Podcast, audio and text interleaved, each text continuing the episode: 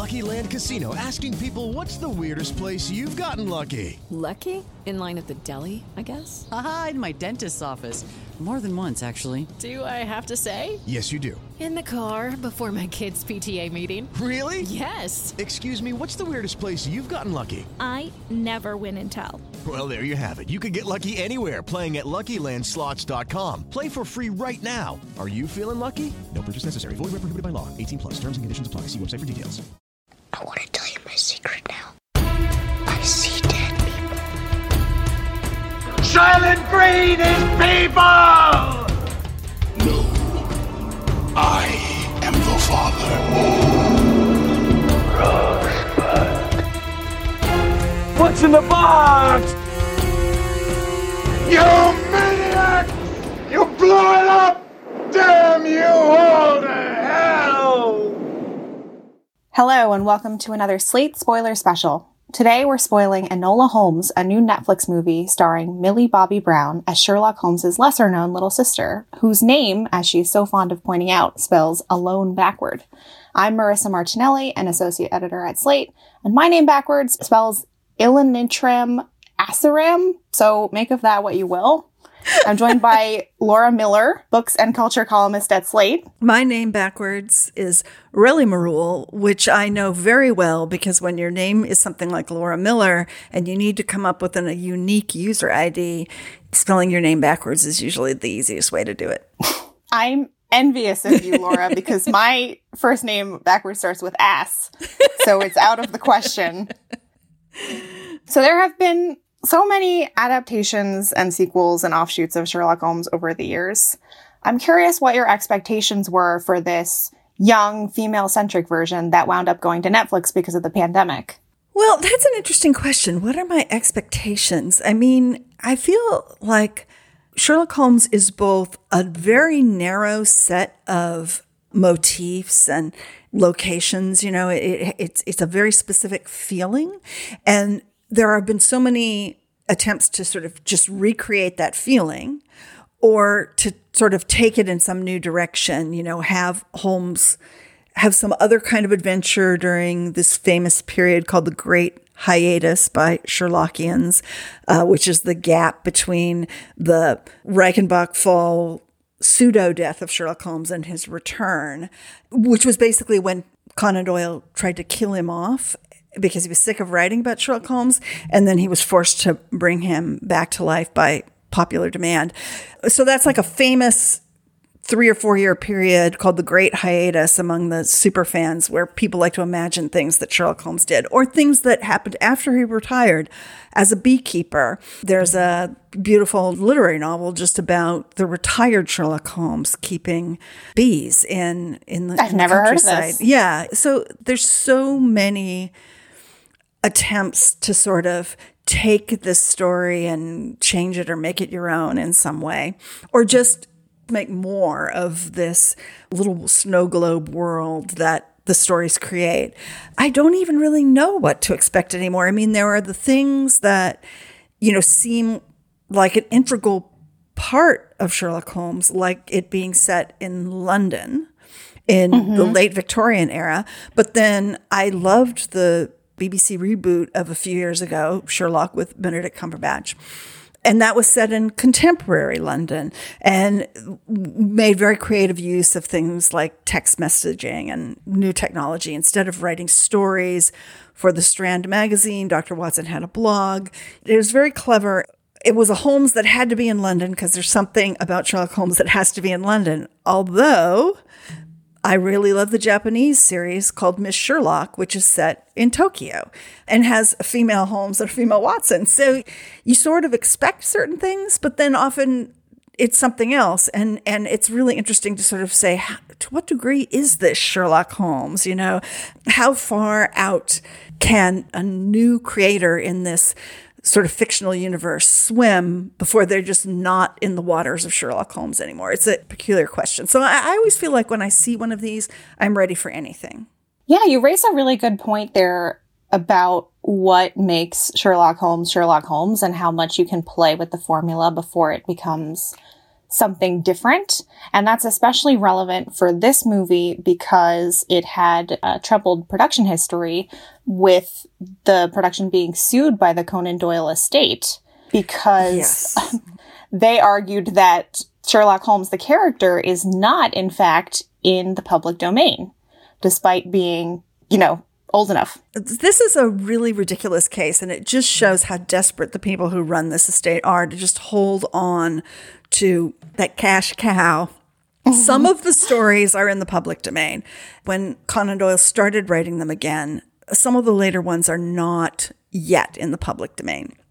And in those ones, they argue that he made more of an effort to deal with Holmes's emotions, you know, like a sort of more of his inner life as opposed to just the sort of world's greatest detective, the game's afoot, you know, Watson, bring your service revolver and you know all of the sort of classic stuff that people like. So their argument is that because this deals more with it like his family and his feelings even though he's actually not in this movie very much at all it is sort of stepping on the later stories to which they still own the copyright. But i really doubt there is a single person in the world who has any respect for that argument Well, it's really interesting because the Sherlock that we get in this movie, as you say, is not really in the movie all that much, for starters. He's emotional, certainly, but he also doesn't really have a lot in common, for me anyway, with the character from the books necessarily. I mean, little details here and there. There are some illusions that are kind of fun Easter eggs for fans. For example, he says that he doesn't have a knowledge of politics. And of course, Watson once makes a note in the book that his knowledge of politics is feeble. But other than that, I mean, it's not really about him. Of all the battles to pick, this seems like the wrong one. Yeah, it has nothing to do with the creative property of Sherlock Holmes. It has to do with their attempt to retain control over an extremely profitable piece of IP. it's it's ludicrous. And it has been for a really long time. I mean, if there was ever a fictional work that needs to be in the public domain, it's the whole body of the Sherlock Holmes canon. It's like Sherlock, and then trailing right behind is maybe Dracula. Yeah. It, well, I think Dracula, Put Dracula in in everything. domain. Yeah, yeah. I just, you know, they belong to Western culture at this point, both of them.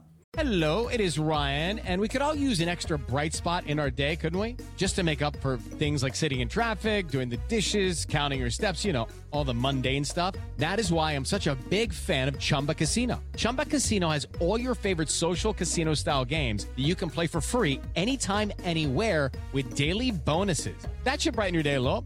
Actually, a lot. So sign up now at chumbacasino.com. That's chumbacasino.com. No purchase necessary. VGW Group. Void were prohibited by law. See terms and conditions. 18 plus. Let's talk about the actual hero of this movie, young Enola Holmes. She has a very cozy life with her eccentric mother in the countryside when one day her mother disappears, bringing her two brothers back into her life. And of course, they're Sherlock and Mycroft Holmes. I have been a big fan of Millie Bobby Brown since the days of Stranger Things. And I think she brings a really fun energy to this role that's more along the lines of sort of a precocious, typical heroine. You know, this movie is written by Jack Thorne, who is probably best known for the Harry Potter and the Cursed Child, also his Dark Materials. And he actually had another adaptation come out this year that he penned of The Secret Garden.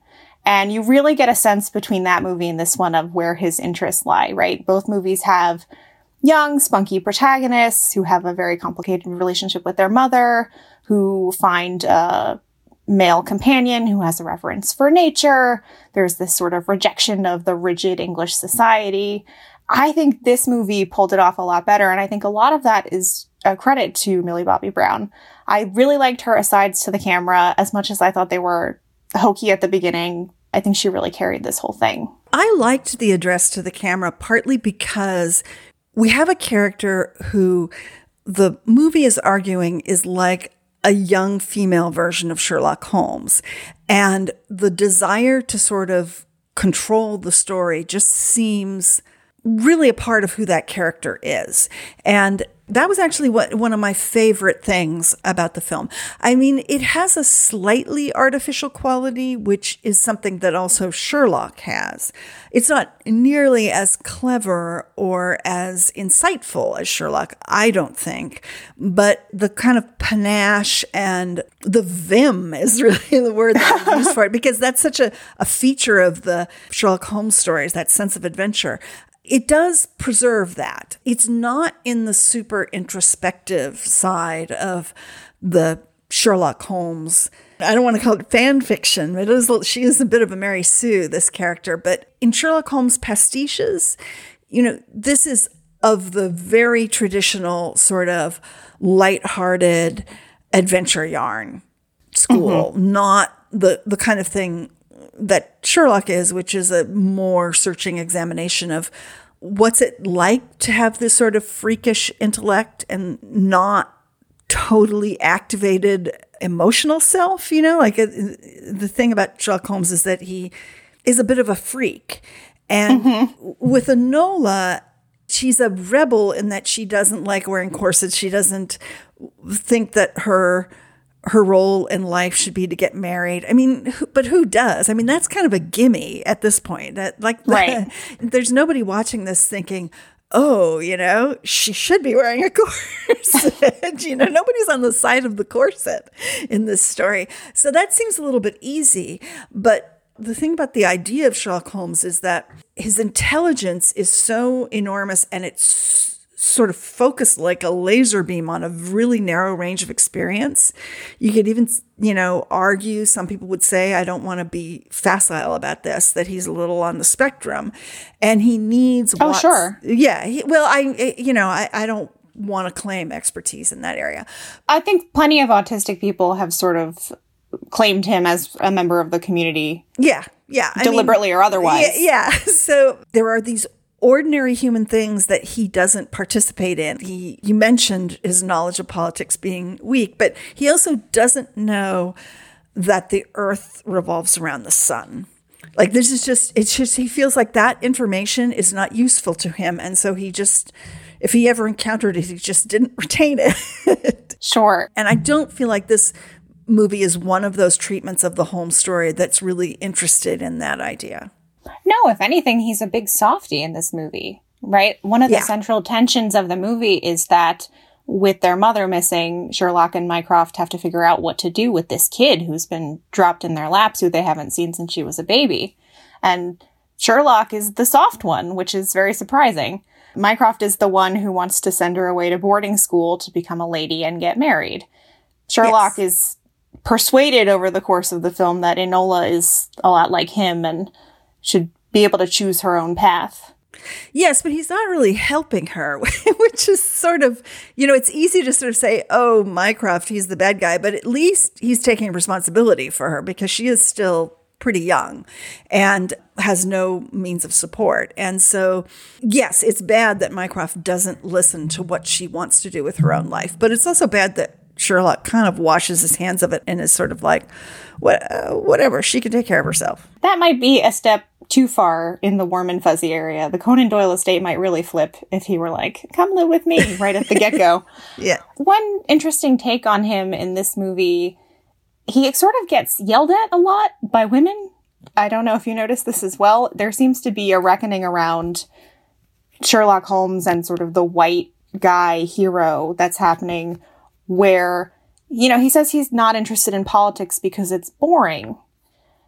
Whereas, of course, in the books, he just doesn't see a use for it in his detective work and he's so hyper focused that it escapes his notice. But he's chewed out by a character, Edith, who is played by Susie Wokoma, who is a black suffragette who chastises him and basically tells him, like, you can afford not to pay attention to politics because the context of this movie is that it's taking place in 1884 with the Representation of the People Act being voted on that expands voting rights. Yeah. Not by much, but it's alluded to many times as sort of paving the way for others to gain their rights. And so there's a little bit of a chewing out of Sherlock Holmes that I think is eager to acknowledge that times are changing within the film, but also times are changing outside of it for us, the audience. Yeah, it's also kind of a gimme, like who isn't for the extension of suffrage? so obviously that was a an important and powerful movement, and it's not something that really is reflected in the stories. But then nothing in the original Conan Doyle stories. n- Nothing of the real world is really reflected at all. It's like a playland. I would just say that I think that yelling at men, which is something that Enola does as well, is sort of kind of cheap movie language for this is a strong female character. Like, you know, she's a strong, hmm. male, strong female character. She's yelling at men. You know, obviously men do sometimes need to be yelled at. But again, I just feel like it's a little remedial on the side. Like, I didn't really, I like the style and the energy of this movie, but I didn't feel like it was particularly smart or interesting, I have to say. Right. Those scenes seemed like we were being yelled at as the audience or expected to yell Yeah, with the yeah. movie Yeah. more than actually changing Sherlock's ways necessarily. Yeah. You mentioned the corset earlier, which is another kind of cheap movie ploy to easily telegraph that this is a rebellious young woman who doesn't want to wear a corset.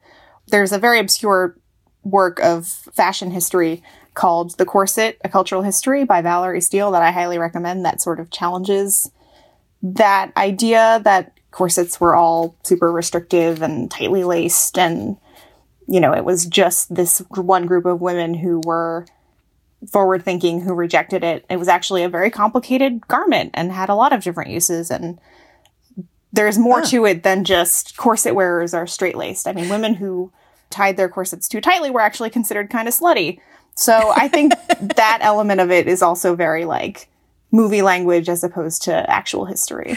It is one of those examples of looking at the past in a reductive way of like the corset becomes the symbol of the stupid thing that the people in the past did that we are too smart to do. It's like a little self congratulatory. Like, mm, you know, yeah, no, I would not want to be a woman living in Victorian England. It was not a good position to be in. And I wouldn't want to wear a corset either. But it kind of enables the viewers to feel sort of superior in a way that doesn't encourage a lot of self examination. And we also get to see various other disguises for Enola, which is another one of Sherlock's own hallmarks. She dresses up as a boy, she dresses up as a widow at various times. So along the way, she picks up, while in disguise, a young companion, the Viscount Tewkesbury. He's also being hunted down for reasons that develop over the course of the movie. And it gives her sort of a love interest and it also gives her a chance to boss around a boy, which is something that seems very important for this character. It really involves her in like the highest levels of political machinations in London in a pretty shocking and dramatic way. Yeah, I thought this was a clever element of the plot that it seems like Tewkesbury, who is played by Louis Partridge, he's your basic doe-eyed, floppy-haired teenage heartthrob type, you know. Mm-hmm. And there's a lot of bantering with him and Enola that feels like it's sort of aimed at the at a teenage audience. But somebody seems to be scheming against his life. And at first you think, oh, it just must be his inheritance or something like that. And then I think that the clever twist of this story is that he's just about to come of age. And at that point, he'll be able to vote in the House of Lords and he'll be able to either vote for or against this voting reform bill. And that is what the bad guy, who turns out to be his own grandmother, is trying to prevent. How did you feel about that reveal, Laura? Because I felt that it was telegraphed early on that grandma was bad news. when she finds Enola snooping through Tewkesbury's stuff and makes it's, you know, a very pleasant, idyllic environment. So maybe there wasn't supposed to be such a threat of menace, but she says something along the lines of saying, Oh, we have to protect this and the ancestral homes our job is to keep England the way it is. And to me, that immediately set off so many alarms that I was like, run, Enola, run. This Yeah. old lady's trouble. Well, it, the movie is made pretty clear that any investment in tradition is probably evil, even though at the same time it does kind of fetishize the fact that this guy is a member of the aristocracy. It was fairly obvious that she was going to be the bad guy, partly because of that speech. They're walking down this sort of arcade of trees, you know, these stately trees. And, it, and because she's talking about defending English identity, it just rings all these Brexit bells. And you're just like, oh, she's clearly the bad guy. Even though the uncle, who would be the inheritor of the title, looks more like your classic bad guy. And the grandma seems sometimes like the kind of character who would ultimately like be like, oh, you two kids, you just go ahead, you know? Mm. And yet when as soon as she makes that speech, you know that she's probably behind all of the shenanigans that the bad guys are engaged in. Although it is a little shocking that she would send an assassin to kill her own grandson. I did find that a little hard to believe. Seems like there would be easier ways to do it, like just poison his food, Grandma. It just suits the film's messaging about times are changing and there must necessarily be changing for the better and everyone needs to get on board or they're the bad guys. And you just know that i mean that's just the whole framework of the film. So the word you used earlier was contrived and i agree with you that the initial mystery of the film definitely felt that way to me. Enola's mother goes missing. She leaves behind all these anagrams and ciphers and there's really an interest in codicology going on that leads Enola to go after her. And that to me felt less interesting than what I thought was going to be a subplot, but really turns out to be the, you know, crux of the movie itself, which was this reform bill going from, you know, set dressing and the background to really being what the movie is actually about in an interesting way. And I think they introduced it well early on. I mean, you get to see some old headlines, you know, most of which are fake, and you can actually spot a few anachronisms if you pause on Netflix and really go digging. There's like a lot about Jack the Ripper in there being caught, yeah, and that, that yeah. definitely had not happened by 1884. Yeah. But I thought that, if anything, it did give Sherlock some kind of emotional journey because early on they're talking about you know, oh, we don't need uneducated people voting. And then they cut to this great shot of like one of the other lords slumped over with his newspaper in his lap. And obviously, it's not just the lower classes who are un- uneducated, and it's a nice little refutation of that. So I, I just feel like I could have used more of that. I could have used more of Sherlock and Enola together. In a lot of ways, it felt like this whole movie was setting up something for the two of them, like sequel potential. Yeah, I mean, I definitely feel that the movie points to a sequel. It almost feels like the end of the first season of a television series in a way, where there's a conclusion. You know, Enola escapes Mycroft's clutches, and Sherlock sort of tacitly agrees not to help Mycroft catch her and send her off to Fiona Shaw's boarding school. But, you know, we don't really know exactly what their mother is doing. you know, I mean, like her name is Eudoria and Eudoria Holmes, and she's clearly involved in a suffragette movement, but she also has all these bombs. Mm-hmm. Setting bombs is not a good thing. it's not feminism, Laura, feminism. you know, and it's not like who is she going to bomb and what group is she part of? The whole thing is extremely murky. I don't know. It's just I found that so, you know, that subplot really perplexing because I thought when she shows up at the end, she would offer something more by way of an explanation for what she's doing and why it matters and why it's okay for her to have all of these explosives, which she's presumably going to use on somebody. And that just didn't really happen. And what's going to happen to Enola?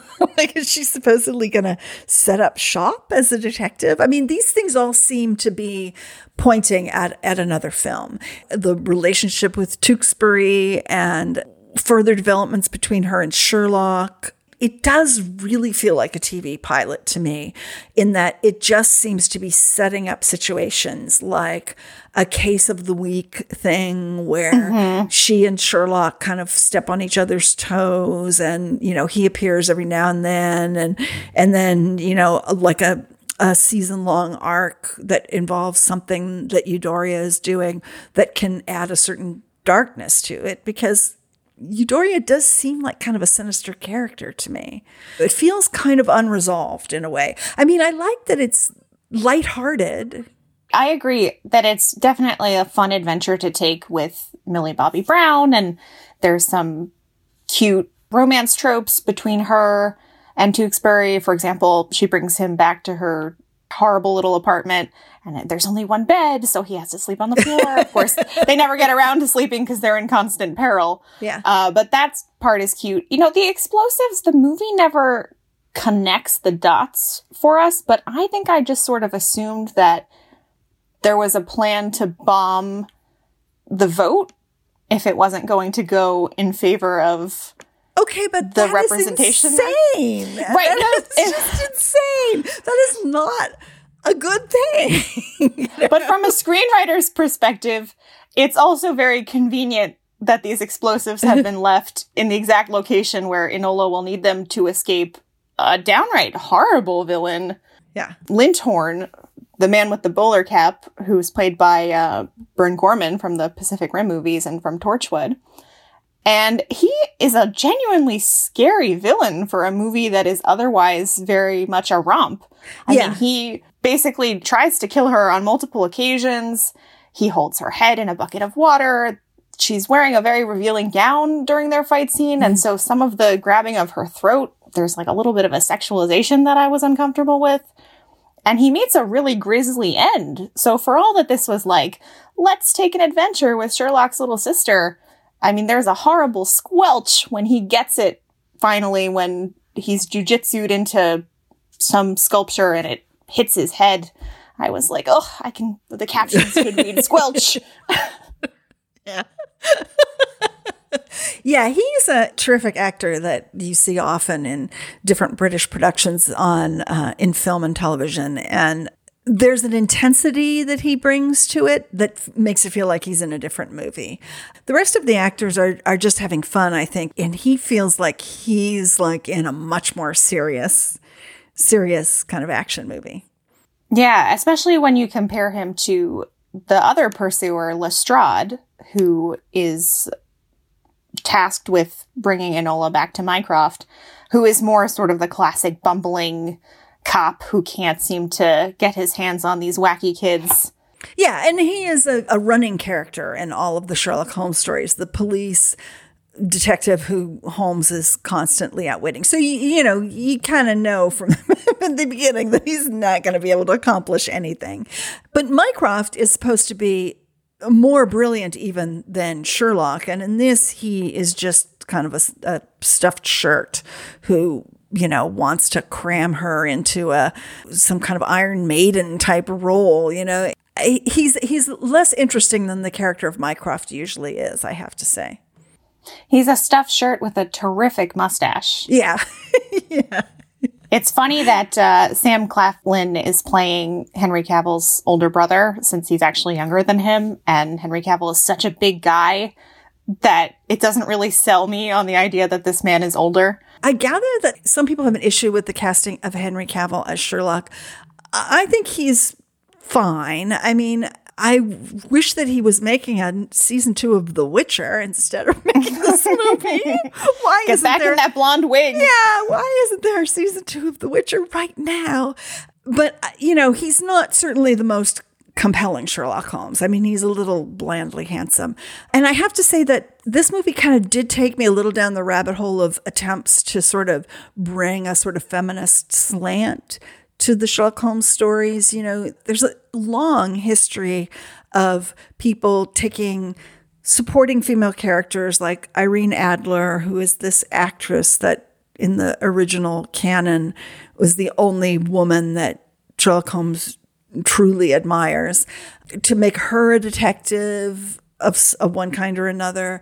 This is not the first imaginary Holmes sister. The BBC series Sherlock has a sister who is the most brilliant of all of the Holmes siblings, but is also a total psychopath. Whereas Sherlock Holmes is sort of like, he describes himself as a high functioning sociopath. But, you know, he functions well within society, whereas as th- this Holmes' sister is depicted as l- like completely monstrous and terrifying.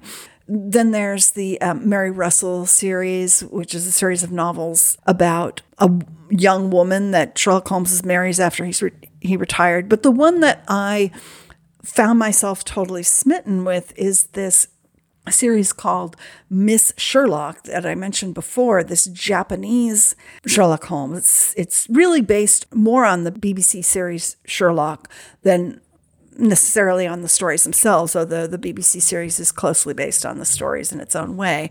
Uh-huh. And it stars Yuko Takeuchi, which I hope I uh, pronounced her name right, who tragically just died very recently as kind of, I have to say, currently my favorite vamp on the Holmes character because not only is she a woman, but she's Japanese and she has a female Dr. Watson. There's something that feels so much more liberating about her just striding around in these trousers, being r- brilliant and rude to everyone, that it just feels so much more transgressive than anything that's happening in Enola Holmes. You know, that that feels like it's transgressive in a very tame, widely accepted way. And this feels like edgy in a way that the BBC series did when it first appeared. And I would just highly recommend that anybody who's sort of interested in these feminist takes on the Holmes canon, check it out. You can stream it on HBO Max. I'm definitely going to check that out.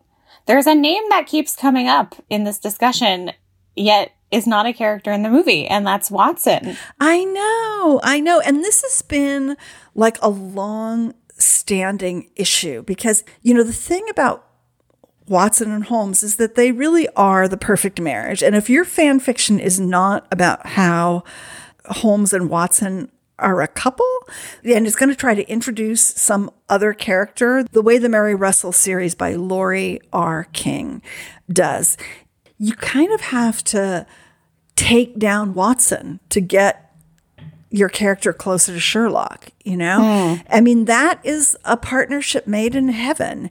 And if you're going to have somebody, a sister, you know, a, a lover, a wife, or whatever, bond with Sherlock, that person is going to have to elbow Watson out of the way.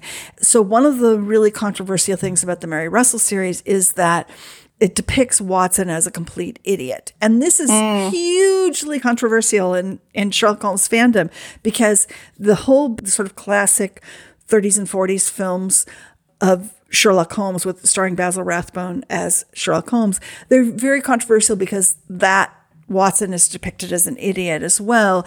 And it is argued by the hardcore fans that the Watson of the stories is not an idiot. You know, he's just, he's not as smart as Sherlock Holmes, but there's a reason why Holmes keeps him around. And there's a famous scene where Holmes thinks that Watson has been fatally wounded or killed. And in this story, Watson thinks, it was almost worth it because I could see how much he really cared about me, how much he valued me and cared about me when he hmm. thought that he had lost me. That is a relationship that people love and have so much invested in, regardless of whether you think it's platonic or not. And so, you know, if there's a sequel, will Watson be in it? How do you work that out with Enola, you know, it, it's interesting. And maybe, I don't know, maybe Tewkesbury, if there are going to be more installments, maybe Tewkesbury will be her Watson. Who knows? It would be, That it would could be. It would be an interesting thing to, to try. I just think that you can't really have Sherlock Holmes without Watson. Well, it's funny because this movie is based on a series of books by Nancy Springer. It's actually aimed at a YA audience, which I think you can tell from the most of the tone of the film that this is definitely looking for a younger audience. But Watson is a character in at least some of the books, from what I can tell, because at one point they have to rescue him And I'm oh, curious. Poor Watson. God. I'm curious what the future of this potential franchise would look like if it would bring Watson in, if it would be sort of the duo of Enola and Sherlock solving crimes together. Are they too similar? Will they clash with one another? Or will this be a case of Enola goes on her own adventures and has her own Watson in Tewkesbury, and then Sherlock remains sort of a almost paternal figure who sort of pats her on the head and provides an assist every now and then. I don't know, yeah. but I'm eager to see where it might go. I have to admit, if there's another one, I will watch it. And I hope that it, it develops the characters in a more interesting direction. I mean, I, I think that the question of what it would be to be a woman with the personality of Sherlock Holmes, which is what Miss Sherlock really addresses, is I have to say a whole lot more interesting than what it's like to be a spunky young YA heroine who has a floppy haired, doe eyed Viscount, you know, gazing at her adoringly and who she has to yell at every now and then. I mean, I find that question just so intriguing. The the difference in having that kind of personality between a man like Sherlock who can find a place in the world and a woman who is going to find it a lot harder to be somebody who holds the intellect so much higher over emotion. Well, Laura, I hope to see you back here in a year or two for Enola Holmes and the case of what the heck is going on with my mom. It's a date. The game is afoot, Marissa. I'll be your Watson. oh boy, I can't wait. That's our show. Please subscribe to the Slate Spoiler Special podcast feed. And if you like the show, rate and review it in the Apple Podcast Store or wherever you get your podcasts. If you have suggestions for movies or TV shows we should spoil, or if you have any other feedback you'd like to share, please send it to spoilers at slate.com. Our producer is Rosemary Belson. For Laura Miller, I'm Marissa Martinelli. Thanks for listening. With Lucky Land slots, you can get lucky just about anywhere. Dearly beloved, we are gathered here today to. Has anyone seen the bride and groom? Sorry, sorry, we're here. We were getting lucky in the limo and we lost track of time. No, Lucky Land Casino, with cash prizes that add up quicker than a guest registry. In that case, I pronounce you lucky. Play for free at LuckyLandSlots.com. Daily bonuses are waiting. No purchase necessary. Void where prohibited by law. 18 plus. Terms and conditions apply. See website for details.